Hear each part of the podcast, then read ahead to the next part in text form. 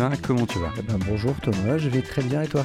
Très bien, je suis très content d'être à Nancy avec toi. Tu m'accueilles où aujourd'hui ? Alors, je t'accueille dans les locaux d'une double entreprise, on va dire, puisque c'est des locaux partagés entre deux entreprises. La première, c'est Tomorrow Jobs et l'autre, c'est The Missing One. Donc la première, c'est un cabinet de recrutement digital fondé par mon ami Sébastien Lefebvre. Et la deuxième, c'est une agence web marketing dirigée par Vincent Courquet, qui est aussi un ami. Et on salue les deux. Donc voilà, je les salue fort. Sylvain, pour te présenter très rapidement en quelques mots. Alors, je suis consultant en référencement naturel. J'imagine que tu parles du côté professionnel. Donc, je suis consultant en référencement naturel. Tout simplement, ça consiste à donner de la visibilité aux entreprises sur Internet, principalement sans payer de publicité Google. On payant le moins possible et en ayant le maximum de vues quand vous tapez une recherche sur votre métier, sur vos produits, sur vos services, de pouvoir apparaître dans le haut des résultats de Google. De générer du trafic sur votre site, de faire connaître vos produits et vos services, éventuellement de vendre aussi. Et je suppose que ce n'était absolument pas ce que tu voulais faire étant gamin. Si,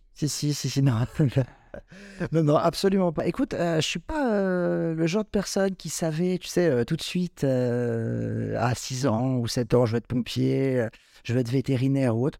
J'ai vraiment jamais eu de voie tracée ou de grosse passion métier en tout cas.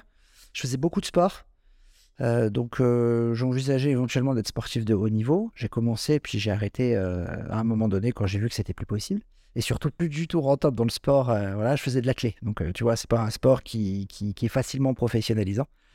Et donc, du coup, à part ça, je m'étais jamais trop posé de questions sur ce que je voulais faire ou autre. Tu commences dans le monde professionnel par le salariat. Tu débutes dans quelle branche ? Ouais, en fait, je fais des études généralistes, tu vois, je fais un master AES, le truc le plus bateau que tu peux trouver. Donc voilà, sans trop me fouler, hein, je passais, je vais dire, autant de temps au billard, au baby-foot qu'à la fac, mais en tout cas, ça a passé assez facilement. J'ai fait RH en ayant une vision assez, on va dire, pas fausse, mais assez biaisée de ce que ça pouvait être réellement en entreprise. Tu vois, le côté humain, un peu naïf, fleur bleue, quand tu sors de l'école, tu veux aider les gens, etc. Puis tu te rends compte que c'est pas du tout fait pour toi. J'ai quand même commencé dans le salariat. J'ai fait une alternance en tant que recruteur pendant 1 an. Ça, c'était super formateur parce que c'était dans un cabinet parisien hyper haut de gamme. Donc du coup, je côtoyais des gens qui étaient beaucoup plus âgés que moi, qui avaient beaucoup plus d'expérience. C'était vraiment cool. Et après, effectivement, je suis rentré dans le domaine de la formation. Pareil, un peu. Voilà, j'ai vu de la lumière, je suis rentré, tu vois le style. Je suis rentré, ça m'a plu. Oh, ça m'a plu, oui et non, le côté administratif, etc. C'était pas forcément ma passion.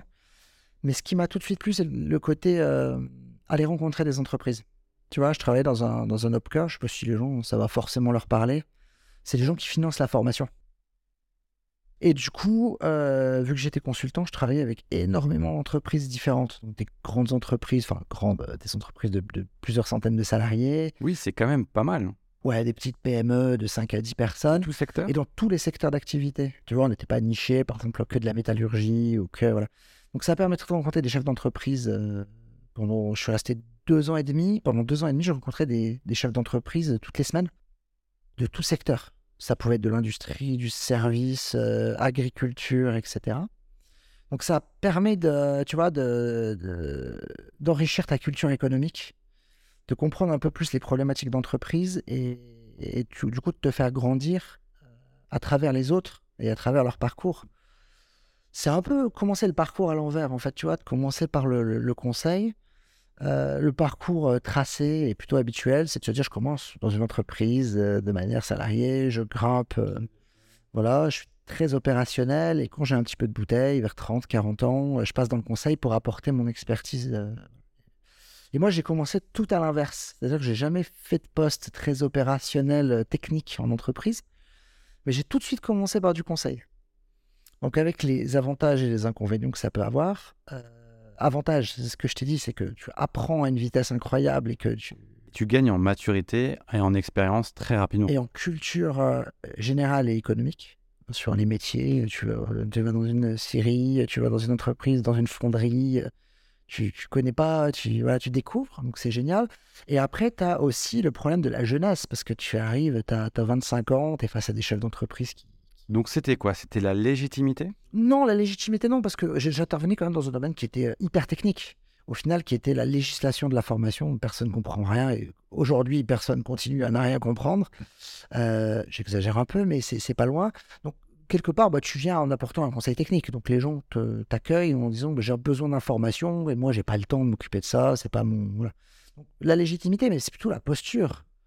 La posture d'arriver à conseiller des gens qui ont créé une entreprise, qui ont réussi dans la vie, alors que toi, tu... Par rapport à ça, est-ce que c'est ces expériences qui t'ont donné l'envie de te lancer à ton compte? Ouais, je pense, et surtout, je pense que c'est quelque chose qu'on a en soi. Je pense que l'entrepreneuriat, c'est quelque chose qui nous anime et qu'on ne doit pas faire par défaut, je pense, tu vois. On doit avoir vraiment l'envie de le faire, on doit avoir la foi, on doit avoir l'autonomie, la capacité de travailler seul, de développer un projet de A à Z, hein, au départ, puisqu'au départ, à un moment, monter une start-up où vous levez des millions et vous êtes nombreux dès le départ, c'est un départ de projet individuel. Donc du coup, il faut être animé par cette envie, tu vois, de créer quelque chose... Puis l'adversité aussi. Comme je te dis, j'ai fait pas mal de sport. Je commence ça à 5 ans, j'ai fini à 22, 23. Et donc, du coup, tu sais, t'encaisses pas mal de coups durs, des phases d'euphorie, des phases de moins bien. Et je crois que c'était la continuité un peu légitime de ça. Pour les entrepreneurs qui se sont lancés, comme toi, comme moi, si tu avais des conseils, des tips à leur donner, notamment s'ils n'ont pas de budget ou pas beaucoup de budget à allouer au référencement, est-ce que, organiquement, on peut avoir des résultats? Oui et non. C'est compliqué. Il faut démystifier tout ce qu'on entend sur LinkedIn, tout ce qu'on voit, tout ce qu'on entend. Il y a quand même une notion d'investissement de départ qui est importante. Soit c'est comme moi, votre métier, et quelque part, vous pouvez être autonome et vous débrouiller tout seul au début parce que c'est votre expertise technique. Donc, vous le maîtrisez normalement très bien si vous faites bien votre job. Et donc, du coup, vous pouvez être autonome.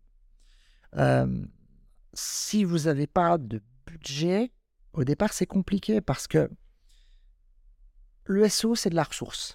Il faut comprendre que vous consommez de la ressource. Et il n'existe en entrepreneuriat que deux ressources potentielles, le temps et ou l'argent. Donc, si vous bénéficiez d'une de ces deux ressources à utiliser et à promouvoir pour votre activité, eh bien, vous allez y arriver si vous avez de la méthode et que vous avez une bonne stratégie. Le problème qui vient, c'est que le temps, quand vous êtes entrepreneur, bah, vous le voyez, tu le vois, Thomas, il n'est pas extensible. C'est-à-dire que tu dois prioriser des choses et tu dois te concentrer au départ sur ton cœur de métier. Ton cœur de métier, c'est ton cœur de cible, ton produit, ton activité. Et la rédaction web, par exemple, est quelque chose d'extrêmement chronophage. Hein, tous les rédacteurs et les gens qui font ce métier te le diront. C'est quelque chose qui est long. Donc moi, j'ai des clients qui ont commencé au début tout seuls, qui ont tous les soirs pendant 6 mois écrit un article. Chaque soir, ils finissaient à minuit, 2 heures du matin, ça fonctionnait très bien. Mais ils ont consacré un temps énorme à faire ça et à le mettre en place. Donc ça fonctionne, parce qu'ils ont mis du temps, de l'énergie, et ils l'ont choisi comme leur canal d'acquisition prioritaire. Et ils ont mis leur énergie là-dessus. Donc, si vous n'êtes pas dans ce cas de figure, ça veut dire que si vous n'avez pas la bonne stratégie, que vous n'êtes pas bien guidé au départ et que vous écoutez un petit peu les conseils à droite, à gauche, bah vous allez vous planter, vous allez perdre votre temps. Et si vous avez une bonne stratégie, bah ça va impliquer, si vous n'avez pas d'argent à investir, que vous allez devoir y consacrer un temps énorme. Si vous l'avez, c'est très bien. Si vous ne l'avez pas, quelque part, il vaut mieux choisir une autre stratégie ou un autre canal.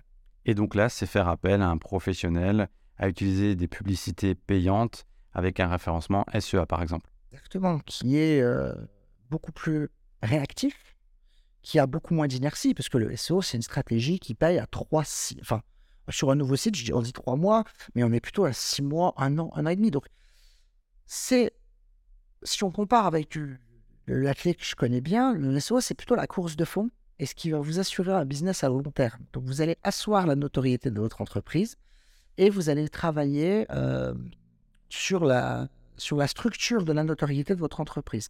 Par contre, au lancement d'une offre, si vous voulez être réactif et commencer à gagner de l'argent ou avoir des clients rapidement, ce n'est pas forcément le meilleur canal. Vous devez investir sur quelque chose de plus nerveux. Et par exemple, la publicité, si vous faites du B2B, elle est tout à fait adaptée, mais elle est extrêmement onéreuse. l'Eldorado Google Ads aujourd'hui, c'est réservé à certains secteurs, mais dans la plupart du temps, ça coûte énormément d'argent pour des résultats qui sont bons, mais ils ne sont pas phénoménaux non plus. Donc voilà, il faut savoir arbitrer. Après, il y a plein d'autres choses qui existent pour développer son entreprise. Il n'y a pas que le SEO et la pub en ligne. Vous pouvez faire du mailing, vous pouvez faire des réseaux sociaux, vous pouvez faire des événements, vous pouvez faire du réseautage. Voilà. Il y a un panel de canaux d'acquisition qui existent et il faut surtout les prioriser en fonction de vos moyens, vos ressources, temps, argent et objectifs. Donc, pas forcément être partout, mais prioriser par rapport à ce qu'on sait faire. Et aussi par rapport à sa cible. Je pense qu'il faut bien définir quelle est sa cible. Ça, c'est le principe même du marketing. Qui sont vos acheteurs potentiels, vos clients potentiels et leur comportement, leurs besoins. Et ensuite, soit vous avez une certitude sur un ou deux canaux d'acquisition, vous les choisissez, vous les priorisez et vous investissez votre temps et votre argent dedans parce qu'ils fonctionnent. Soit dans la plupart des cas, vous allez commencer par tester votre marché. Donc, vous savez qui vous voulez convaincre. Vous allez tester différents canaux d'acquisition, mettre 3, 4, 5 en place, et ceux qui vont fonctionner, eh bien, ensuite, ce que je conseille, c'est de s'engouffrer dedans et de mettre toute votre énergie sur un ou deux canaux qui fonctionnent, sans trop vous éparpiller, surtout si vous êtes individuel ou une très petite entreprise. D'ailleurs, comment tu vois le métier évoluer ? Tu m'avais dit en début d'épisode qu'il y avait énormément de consultants, que le marché se développait très rapidement. Est-ce que ça va encore évoluer ? En fonction du digital, et est-ce qu'on va être amené encore à être de plus en plus transversal et polyvalent ? C'est une très bonne question, Thomas. J'ai mon avis encore là-dessus. Alors, déjà, le marché, c'est un marché qui est énorme, qui est gigantesque, parce qu'on est parti d'un web vitrine à un web acquisition. En l'espace de 5 ans plus, ça veut dire que les gens ont considéré leur site web comme la vitrine de leur magasin, au même titre que leur enseigne ou leur vitrine physique. Et ils se sont rendus compte que avoir une belle vitrine, si personne ne passe dans la rue, ça n'avait strictement aucun intérêt. Donc toutes les entreprises, que ce soit le micro-entrepreneur à la multinationale, ont pris conscience qu'il fallait faire du SEO. Donc ça veut dire qu'on passe de millions de sites internet qui n'étaient pas dans cette démarche à tout le monde. Donc un marché qui est extrêmement favorable, qui a le vent dans le dos, qui est pénurique en termes de main-d'œuvre. Et qui fait que tout le monde quasiment qui se lance là-dedans peut avoir du travail assez facilement. Il y a une demande assez énorme. Pour te donner un ordre d'idée, moi j'ai une demande par jour minimum sur Malt. Par jour. Donc voilà, c'est vraiment quelque chose qui a le vent en poupe énormément. Je pense que comme tous les métiers, à partir du moment où il y a quelque chose qui fonctionne, il y a beaucoup de gens qui s'engouffrent dedans. Pas forcément par compétence, par passion ou par appétence, mais parce qu'il y a un créneau. Et c'est là où ça commence à devenir dangereux. Ça veut dire que vous avez un panel d'experts et de très vieux en tout cas pas en âge, hein, mais en experts qui sont les pionniers, qui sont des gens extrêmement compétents, qui ont vécu énormément de choses, qui ont vu, et qui sont des gens de confiance, mais qui, eux, vont sortir du marché ou alors évoluer naturellement dans le marché. Je t'expliquerai peut-être un petit peu les évolutions naturelles. Et vous avez des gens qui sont la deuxième génération, quelque part de ça, qui sont des passionnés, qui s'intéressent aussi au digital, qui s'intéressent au code, qui vont avoir la capacité de s'intégrer dans ce monde et qui sont aujourd'hui hyper performants, qui sont hyper demandés, qui ont des résultats. Et comme dans tous les métiers, vous avez des gens qui se lancent un peu en passager clandestin en se disant, voilà, ça a l'air assez facile, on peut prendre du cash facilement, donc on y va. Et comme tous les marchés, le marché va se tarir à un moment donné. C'est-à-dire que quand les entreprises, dans quelques années, auront toutes mis en place une démarche SEO, certains auront gagné énormément de business et d'argent grâce à ça parce qu'ils ont investi pour et se seront entourés des bonnes personnes. D'autres auront eu des désillusions, soit parce qu'ils ne sont pas tombés sur les bonnes personnes, soit parce que la collaboration n'a pas marché. Enfin, il peut y avoir plein de raisons. Et le marché va se réguler tout simplement comme ça. Donc après l'évolution naturelle de notre poste, il va dans plusieurs sens. Il va sur les gens qui vont créer des outils. Ça, c'est l'évolution un peu naturelle. Tu es consultant, tu aides les entreprises, donc tu vends du temps et ensuite tu passes en mode produit. Hein ? Il y a les gens qui vont évoluer en tant que formateurs. C'est déjà le cas. Ça veut dire que les plus anciens forment la nouvelle génération et vont faire en sorte de faire prestations de services sont plutôt en B2B plutôt qu'avec les clients finaux. Et il y a des gens qui se diversifient et qui partent vers, qui augmentent leur champ d'activité, qui ne se cantonnent plus à leur niche de départ qui est le référencement naturel, mais qui vont aller sur de la stratégie digitale ou alors qui vont être intégrés en entreprise sur des postes de directeur marketing ou des choses qui sont plus larges et plus costauds. Donc, quoi qu'il arrive, ça ouvre pas mal de portes. Ouais, ça ouvre énormément de portes. De toute façon, c'est une école super. Mais après, comme tous les marchés qui n'ont pas de frein à l'entrée, vous pouvez faire ça et en étant très bon et vous pouvez vous rendre compte que c'est pas fait pour vous non plus parce que quand il va aller falloir mettre les mains dans le cambouis, aller faire du code ou aller comprendre des choses plus techniques, préjugés qu'on pouvait avoir au départ se révèlent pas les bons. Et voilà, donc c'est un marché qui a encore énormément de potentiel, qui va évoluer à mort, qui va se tarir à un moment donné, mais ceux qui auront passé du temps, se seront bien investis et surtout auront été curieux et constructifs vont être les futurs meilleurs marketeurs web de demain. Et en tout cas, ça j'en suis convaincu.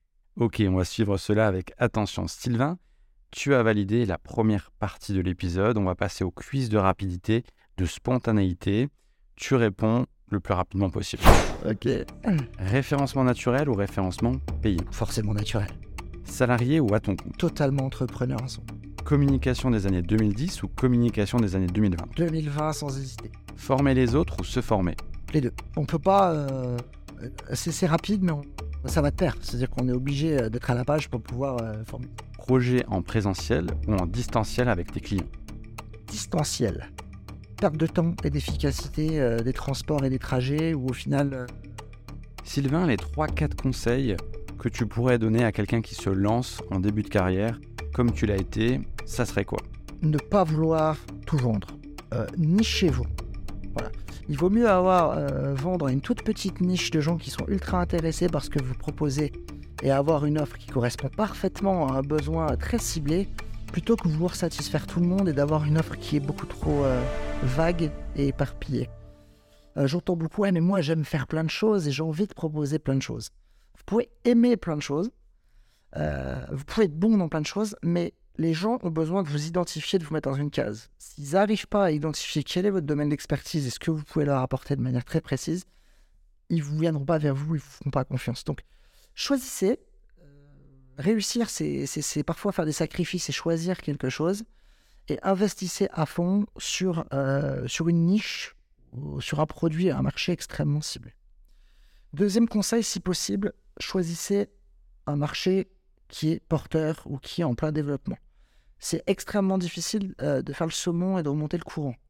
Quand vous êtes sur un marché, vous rentrez sur un marché qui est saturé ou un marché qui est en perdition, etc. Pour réussir, vous allez devoir être 10 fois meilleur et faire 10 fois plus d'efforts. Alors que si vous êtes niché sur un marché qui est favorable, ça va réussir beaucoup plus facilement. Et le dernier conseil, c'est n'ayez pas peur d'avoir des hauts et des bas. Être entrepreneur, c'est avoir des jours d'euphorie et de victoire, et le lendemain se retrouver au fond du seau, au fond de la rivière. Et ça, vous allez l'apprendre. Je parle comme un vieux, j'ai 40 ans, hein, mais voilà. Mais quand je m'entends, mais ce que je veux dire, c'est que ça, vous allez apprendre à le réguler dans le temps. C'est-à-dire que relativiser. Voilà, relativiser et à vous dire dans les moments d'euphorie, c'est bien, mais il faut que je le consolide. Et dans les moments de bad, vous dire, bon voilà, c'est un mauvais moment, demain sera beaucoup plus positif. Et ne vous mettez pas la pression de réussir forcément sur vos premiers mois, vos premières années. Voilà. Pour être très factuel sur la première entreprise, j'ai mis 1 an et demi à me payer un salaire correct, voire 2 ans. Voilà. Sur la deuxième, j'ai mis 3 mois. Pour un salaire 2 fois, 3 fois supérieur. Donc, pour vous dire que c'est l'expérience aussi qui fera que vous allez faire des erreurs. Tout le monde en fait. Et plus vous allez en faire, c'est complètement bateau ce que je dis, c'est ce qu'on entend chez tous les entrepreneurs. Mais n'ayez pas peur, quelque part, de faire des bêtises, d'échouer et puis d'apprendre. Parce que c'est ce qui va vous arriver. Et si vous n'êtes pas trop bête, la vraie bêtise, c'est de faire les mêmes bêtises plusieurs fois et d'attendre un résultat différent, disait Einstein. Si vous refaites la même chose, vous aurez les mêmes échecs. Si vous faites différemment, eh bien, vous aurez appris. Sylvain, on est quasiment à la fin de l'épisode. Dernière question, c'est le podcast La Clanche. Quelle définition tu pourrais donner justement à une clanche ? Je suis très pragmatique. Pour moi, une clanche, c'est une clanche de porte. Donc, c'est quelque chose qui couvre une porte. Donc, ça sert tout simplement à s'ouvrir. C'est l'intermédiaire entre la volonté de rentrer quelque part et puis l'action concrète d'y arriver. Sylvain, parfait. Merci beaucoup. Merci à toi, Thomas. C'était passionnant. J'ai pas vu le temps passer. J'ai l'impression qu'on est resté 5 minutes à discuter. Et pour te retrouver et te suivre sur les réseaux, on fait comment ? Sur LinkedIn principalement, sur mon site web aussi, sonco.fr, si vous voulez des conseils purement techniques sur le référencement. Il y en a pas mal. Et sinon, mon activité sur LinkedIn, Sylvain Cubizolles. Je partage plein de choses. Je peux répondre aussi à des questions, souvent en contact en privé. Donc avec grand plaisir. Je suis ouvert. Merci d'avoir écouté l'épisode. Merci beaucoup, Thomas. À bientôt. Et à très vite.